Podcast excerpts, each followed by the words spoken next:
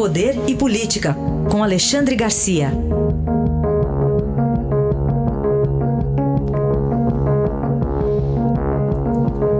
Ah, Alexandre, bom dia.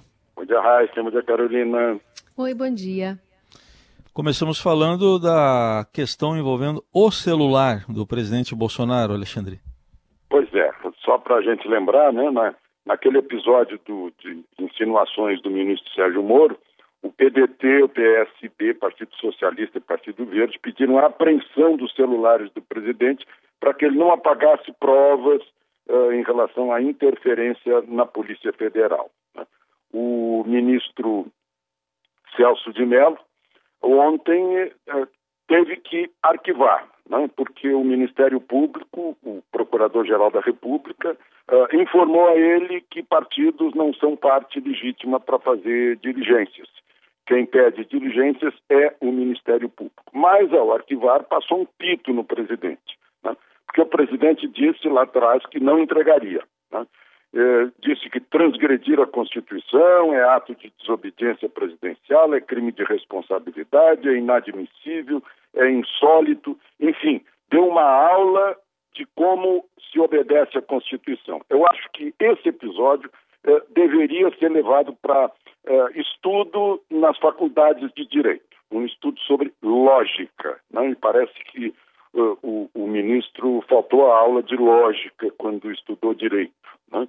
porque o, o, presidente disse que não entregaria no momento em que os partidos políticos estavam pedindo. Nenhuma vez o Supremo pediu. Né? Não entregaria porque é ilegal. É tão ilegal que o próprio Celso de Mello arquivou, comprovando que era ilegal o pedido, pedido indevido. Né? Eu tenho a impressão que se Saulo Ramos fosse vivo hoje, teria muito a acrescentar no seu livro. Alexandre, outro assunto para a gente tratar contigo é sobre o ministro da Defesa com o ministro Alexandre de Moraes do Supremo. Então, foi um encontro aí na segunda-feira, ainda no fim do dia, no apartamento do ministro Alexandre de Moraes, aí na, na, na zona sul de São Paulo. O, o ministro é relator desse processo eh, das fake news. O ministro assumiu ontem uh, uma cadeira do Superior Tribunal uh, Eleitoral, né, do Tribunal Superior Eleitoral, onde vai correr um pedido de Marina e Boulos para caçar o registro da chapa Bolsonaro-Mourão. Né, e foi lá o ministro general de quatro estrelas, Fernando Azevedo Silva, que é o ministro da Defesa, conversar com ele. Eu acho, né? não se divulgou além do não se divulgou nada além do, do, tradicional. Trataram de assuntos do interesse do Brasil, né? mas deve ser algum projeto de distensão é, das relações entre Supremo e Presidência da República, que, que viria muito bem, aliás, né?